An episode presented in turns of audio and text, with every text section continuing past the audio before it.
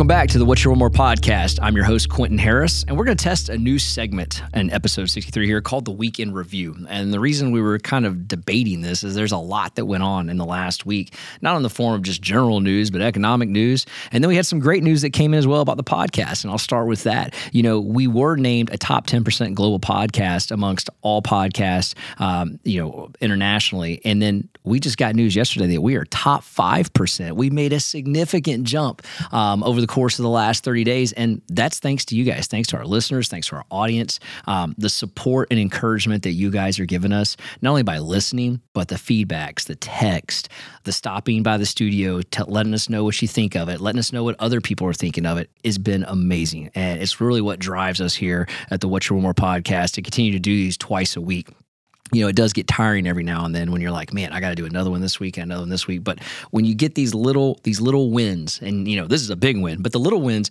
are when someone's like, hey, great job, really appreciate that, or hey, shared your episode with my father-in-law. Things like that mean the world to us, and uh, I just I can't thank you guys enough. That's the that's the drive and support we need to keep making this uh, hopefully a top one percent podcast. So very stoked about that. Thank you guys again. Um, you know, couldn't have done it without Charlie Walker, our great producer, my co-host Daniel Halverson, and Alex Stewart. Thank you guys so much for being standing co-host on this, and then to all of our guests. This has just been an amazing feat. So thank you very much. But let's let's kind of jump right into uh, the weekend review. And as I go from the hey the thank yous, uh, I kind of thought this was funny. You know, I'd call this segment now a word from our haters uh, online because uh, boy did we get some people really ticked off about that FedNow episode that we did. You know uh, when charlie and i put that together the, the idea behind it was that there was just so much false pretense online about the FedNow and what it meant and boy did that false pretense show up on some of the online uh, comments that we got. And, and I, I, chuckle because i mean people you know they they have their opinions. They're very proud of them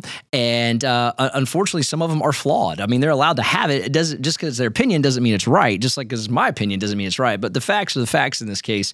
And uh, you know, some of the commentaries that we got were uh, were pretty funny because you know, we had this this underlying tone that the United States government was taking over your bank account, and that the United States government was uh, monitoring what you spend your money on to the point to where they're going to tell you what you can't spend your money on, and uh, you know this this this I, I, this ideology just kind of like blows my mind here because I'm like, really? You, you think that like that the FedNow, which is going to be a 24 7, 365 transfer system, it's not a coin, it's not a digital monetary system, it's a platform. It's like an Amazon for transferring wires back and forth and, and potential ACHs and potential future transactions that could, you know, maybe one day involve real estate. It doesn't, it has nothing to do with your checking account. Uh, it has nothing to do except for the fact that the money enters your checking account and leaves your checking account. And for those that were all, you know, fired up about what the government is and isn't going to do and monitoring and what they can and can't tell you spend your money on, like you do realize in 1978 there's a right to financial privacy act that was passed. And there are steps and regulations that have to happen for any type of federal government organization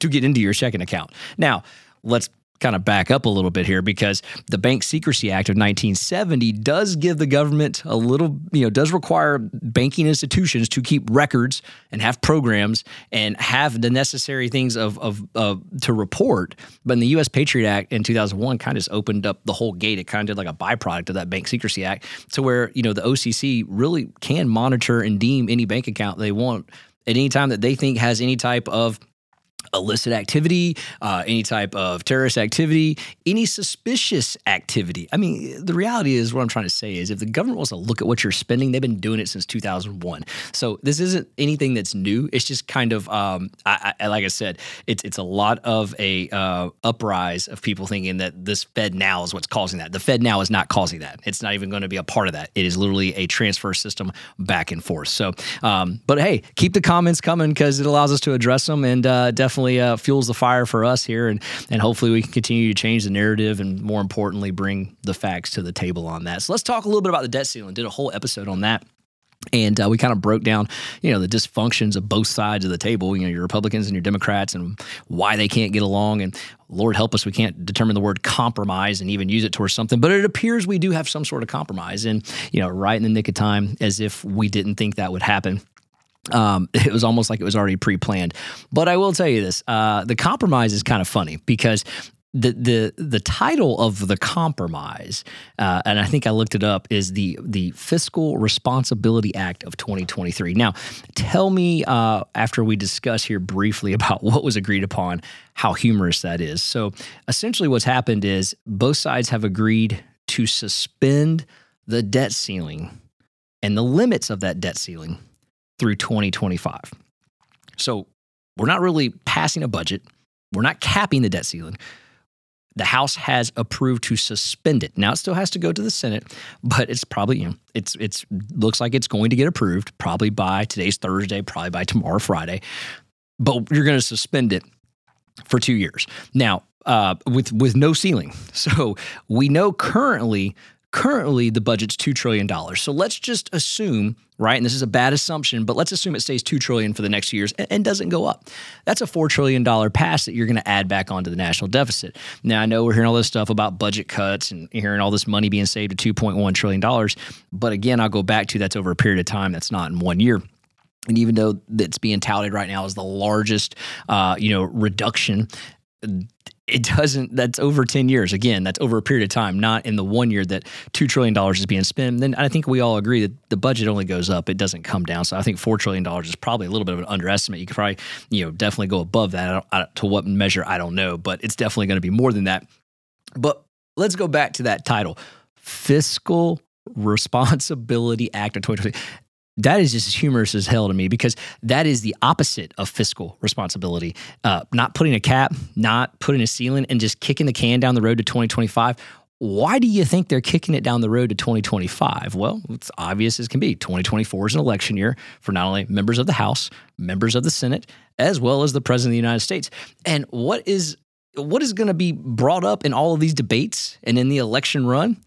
What you voted for, right? That's what they always bring up. What did you vote for? How easy is it to sit up in front of the American people and go, well, I voted for the Fiscal Responsibility Act of 2023?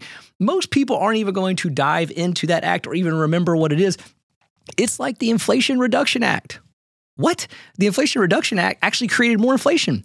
And so it's almost like these titles were given just to just to to give uh, the, the the members of House and the senators and president to go back to their constituents and go, well, I voted for this. This is the name of it. And in this case, the Fiscally Responsible Act, the Fiscal Responsibility Act of 2023.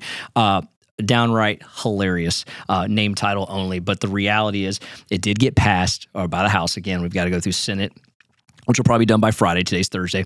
But let's take a look at you know one of the byproducts of this, which I think is interesting, is there was a there was a couple of you know basically budget constraints, right? Where it, the the budget in certain areas can't go up. It's capped at one percent unless it's military.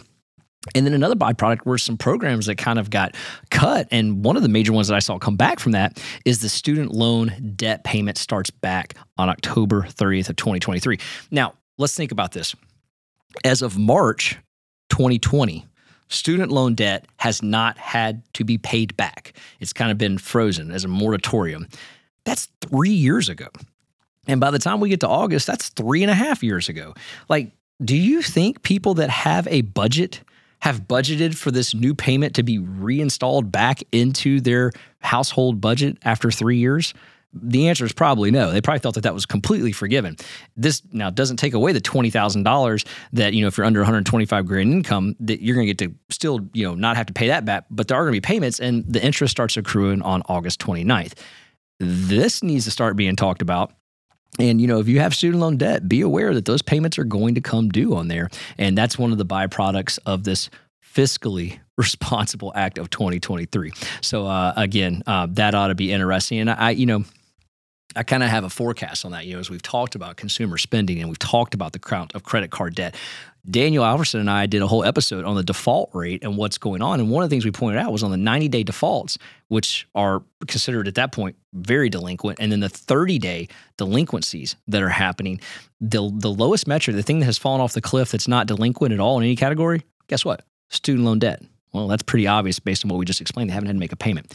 What happens when the September and the October readings come out on that? Are we going to see significant delinquency on student loans, almost as almost as if it can't be afforded or a potential rebellion? I don't know. But remember, we'll do an episode on student loan debt and why you do not want to miss those payments. Because remember, if it's the federal government you're paying back, which in this case for 43 million Americans it is, you don't want to have late payments or default debt on that. And there's things that could hurt you in your future, excuse me, future buying power down the road, whether it be a house, maybe even a car. There's some things that you definitely want to consider before you make that decision. Yo, thank you so much for choosing us today. We're definitely not done with our podcast, but we are going to take a really short sponsor break and then we'll get right back to the show. I've been in the lending business for 20 years. I've seen many different lenders. During those 20 years, I recognized there's a difference between being an originator and an advisor. And the team at Bank of England is full of advisors. They take their time to understand your needs, they take the time to structure a mortgage for you and your family. And I cannot recommend them enough. If you're in the market to purchase a home, maybe it's a second home, maybe it's an investment property, or you're looking to refinance your current property that you live in, take a minute to work with the advisors at Bank of England Mortgage. They're a nationwide lender, and you can find your local branch at boemortgage.com. www.boemortgage.com. Because it's more than loans, it's people. Thanks so much for letting us give a shout out to our sponsor. All right, now back to the podcast.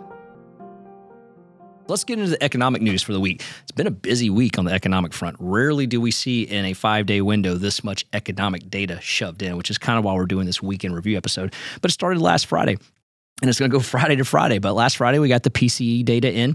Um, and, you know, this is the Federal Reserve's favorite form of inflation as far as what they measure. And so, for, for we've talked about this numerous times on the show, we want to see that number come down because the more that number comes down, the less likelihood of the Federal Reserve continuing to raise short term interest rates, thus applying pressure to the financial system.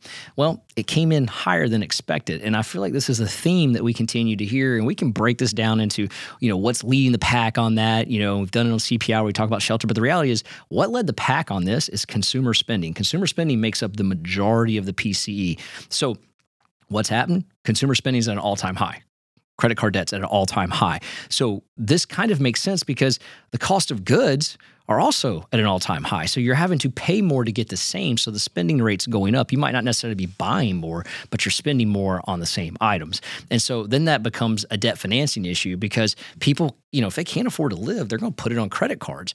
Um, and that's what's happening here. You can see it, and it's it. We're very close, very very close to being at that one trillion dollars just in credit card um, number, and it's it's suggesting that you know there's a potential issue there. You know, we've talked about this consumer finance potential storm that's brewing. It appears to be getting bigger and bigger out there. And so as we look at the consumer spending, and I go back to that student loan debt, if you're spending more, you're financing more, your bills are going up more.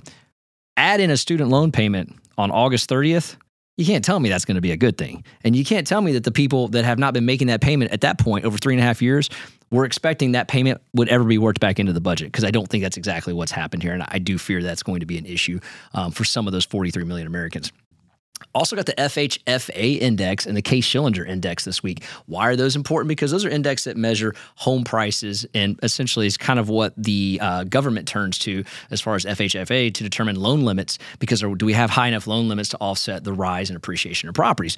And so one of the first times we've seen the Case Shillinger index come down, and it was down 1.1, suggesting that maybe properties are flattening in some areas, potentially slightly deteriorating in some areas, and up in others. But then the FHFA one came in and it was up 0.6 on the month. So you've got one that's down and one that's up. And so what I like to do is dive into that and say, why could that happen? Well, the thing about the Case Schillinger index is it measures cash purchases, whereas the FHFA does not measure cash purchases. And I'm going to pull a graph up over here uh, and show you the kind of the, the distinction here. But uh, Alex over at Market Distillery did a great graph the other day on the Case Shillinger metros and then the United States as well as all Florida in there. And he showed where the United States was up 102, or excuse me, the index was at 102, Jax was up 143, Orlando was 214, Miami was 209, and excuse me, Tampa 209, Miami 200. And one of the things I asked him was, hey, listen, can you do me a favor and do one on the FHFA because it removes the cash transactions? And if the FHFA was up 0.6, what that could suggest is that the old adage cash is king, meaning that if you have cash, you could probably negotiate a lower price point. And I do believe that could be the case between those two distinctions. There's why one might be down and one might be up. And so that also could suggest on the flip side of the coin that FHFA, that index being up, meaning that if you're financing a property, you may either A, be paying a higher purchase price because you're financing in closing costs or you're asking for seller concessions at some capacity. So uh, I'm looking forward to Alex's breakdown of that and when we get a chance to see that. So those two indexes were cash that came out this week as well. And then we had a couple of manufacturing indexes that came out. Uh, we had the Chicago PMI come out, as well as the ISM Manufacturing, which is the Institute for Supply Management. Now, normally we don't talk about these indexes on here at all, but I wanted to bring them up because they're continuing to deteriorate and come down. And as they come down, the Chicago PMI measures the Chicago region of the manufacturing index. And what we want to see on that is something above 50, because 50 represents an expansion in that region. Anything below 50 represents a constriction. And if we're continuing to come down, which we did, the Chicago manufacturing was down from 48.6 to 40.4, suggesting more constriction in that region. And then the ISM manufacturing index again, which is a survey of 300 manufacturing purchasers, uh, man, basically 300 purchasing managers from uh, manufacturing companies around the country, that was down as well and below 50 once again indicating a constriction. Now, the one thing I do see about that is two things could be happening. Number one, that could be less jobs. Could be. Number two, it could be less goods being bought, therefore giving a limited amount of supply, which could also in- include basically a price increase. So it's interesting to see that that could be adding to the inflation model in the background as the one we're trying to tackle had the JOLTS report come out this week, also known as the job openings report. The reason that one is important is because in a market, um, where the Federal Reserve is essentially saying, hey, listen, we have two things that we're trying to measure here. Number one, inflation, and then number two, unemployment. We like to see unemployment potentially go up from the current metric it's at all the way to five. I believe it's at 3.5. They'd like to see it get closer to that five range. Because remember, if they're raising short term interest rates, they should stop money entering the system with us applying pressure to the inflation uh, metric and bringing it down. So you think from the manufacturing side of things, you're starting to see that constriction. So maybe you're seeing some of that already apply in there. The question is, has it made its way into the job markets yet? Right? Are we starting to see layoffs? Are we starting to see people, um, you know, uh, quit, voluntary quits. What are we starting to see there? And then are we seeing that show up in the continued claims? And then are we also seeing that in the unemployment numbers and the job openings numbers? So the job, and all of that's coming out this week, which is why we're doing this. So in the job openings report, it came in a little stronger than expected. Uh, surprise, right? Um, this is for the month of April, the numbers that are being reported here. But in the month of April, there were more reported job openings than anticipated. And, uh, and quite frankly, that number was up 358,000 total new job openings, pushing that total metric to over 10.1 million in the month of April. Um, layoffs were down 264,000 for uh, for layoffs, and then voluntary quits were down 50,000. Now, what I take a look at this is that if we're if we're trying to constrict the labor market, right? If we're being the Federal Reserve, is trying to constrict the labor market um, by increasing short term rates and applying pressure to the financial system, you, you, start to think those job openings would also constrict. So it's kind of confusing that that hasn't shown up yet. And you wonder if that's maybe going to be revised later on because there's a revision that'll come out on the May numbers here and it'll show up in May numbers, hopefully. But then we get ADP and, you know, employment numbers in the private sector and they were higher than expected. We expected 161,000 new private jobs to be created and we got 278,000. Um, so again, that's conflicting data um, with what we're trying to see. And honestly, I don't, I don't even know what's real in the job market anymore because ADP went back about eight months ago. I believe it was yeah in September and October, and they revised how they even report the numbers anymore. So I mean, who's to say we don't have we don't even have a historical account on this ADP employment and how it's being reported. So the real one that I think gets the most attention will be the BLS job reports, the non-farm payroll reports, and that comes out tomorrow morning um, at eight thirty, and that'll be interesting. I mean, you know, I've heard from many people we need a bad jobs report from the BLS report, meaning that we need it to come in below expectations. Um, which is 190,000. We need it to be lower than that. New jobs created, um, and that's going to give us some signs that the job market's kind of constricting, which is what ultimately the Federal Reserve is wanting to see happen by a byproduct of raising interest rates. And you know, the other thing is they measure is a weekly claims report. You know, every week people go to the unemployment line and those numbers are reported. And in the initial jobless claims, it was 232,000 people going to the um, um, going to the uh, unemployment line with a continuing claim. Meaning how many people are continuing to get those claims at 1.795 million, about 1.8 million people on there. So that's people receiving unemployment. But we know there are people not receiving unemployment that are voluntary or retired, or the list goes on and on. That number's at 4 million people right now. So it's interesting to me that, um, you know, what the Federal Reserve is attempting to do is not showing up in the current numbers yet. And what attempting to do is raise short term interest rates and then also apply pressure to the financial system by raising that short term interest rate and applying pressure towards companies saying, hey, listen, we can't create new jobs.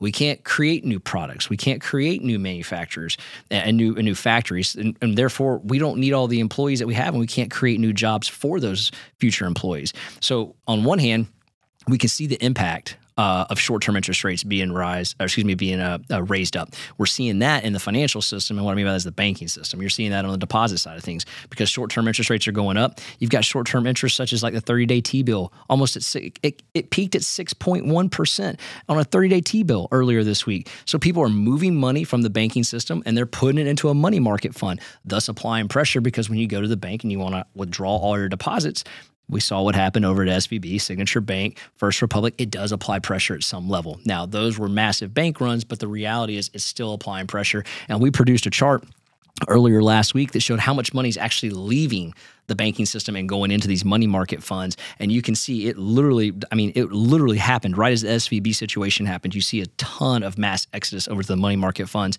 Well, that's in combination with the rates getting pretty darn good on that side too, because there's not a bank that can pay you close to 6% for your deposits right now because they can't go lend that money out and make money on that. So that's the that's the financial pressure that's being put on as the Federal Reserve raises these rates. So that's one way. The other way is forcing companies to evaluate am I am I going to go borrow money to create a new product, to start up a new manufactory, to hire more jobs? Am I going to borrow it at this high interest rate that we're currently seeing right now? Probably not. So, therefore, the impact of that is you're probably going to have to reduce the current labor force that you have. And that's how you're able to sustain profit and able to answer to your shareholders. We haven't seen that show up yet. And I think that's one of the signs that, you know, Wall Street, the bond market, we're all anticipating to see, and we haven't seen it. So maybe we'll see it tomorrow. And by no means am I jumping up and down going, yay, people should get laid off. That's not what I'm saying. The impacts should start showing up, though, and they haven't shown up. So until those impacts show up, what I'm getting at is that on June 13th, when the Federal Reserve meets for the Federal Open Market Committee, there's a high probability they're going to raise rates again. We will not get another uh, inflationary reading until that day. Actually, while they're in session, while they're meeting, that report comes out at 8:30 at the same time uh, that they'll make their announcement. So obviously they'll take that into consideration. But you know, barring a huge drop in the CPI. Uh, I don't see that that I don't see that they're not going to go ahead and raise rates a quarter now, maybe even higher. But uh, I think that's what the markets think too. That's why you're seeing it being priced in right now in a lot of the different mortgage-backed securities and also in the 10-year Treasury as well. So know that's a lot of data. Um, and a lot of things we've thrown at you. But again, it was a busy week on the economic side of things. So, again, thank you guys for listening, tuning in. If you like what you're hearing here, um, please five star review us, share the podcast, subscribe to us on YouTube. Uh, next week, we're going to have Daniel Halverson here with a lending update, which is probably going to cover a good bit of what we did, plus the BLS jobs report, and then also the Federal Reserve meeting that's coming up here. I know he's got a lot of great stuff to add in there. So tune in for that one. And again, please share the podcast, five star review it, and check us out on all of our social handles at What's Your One More with the number one, What's Your One More. Thanks again. I got one more shot, I'm gonna make it. One more chance, I'm gonna take it. Meant it when I said it, now it's time for me to do it. I got one life to live, so I put all into it, yeah.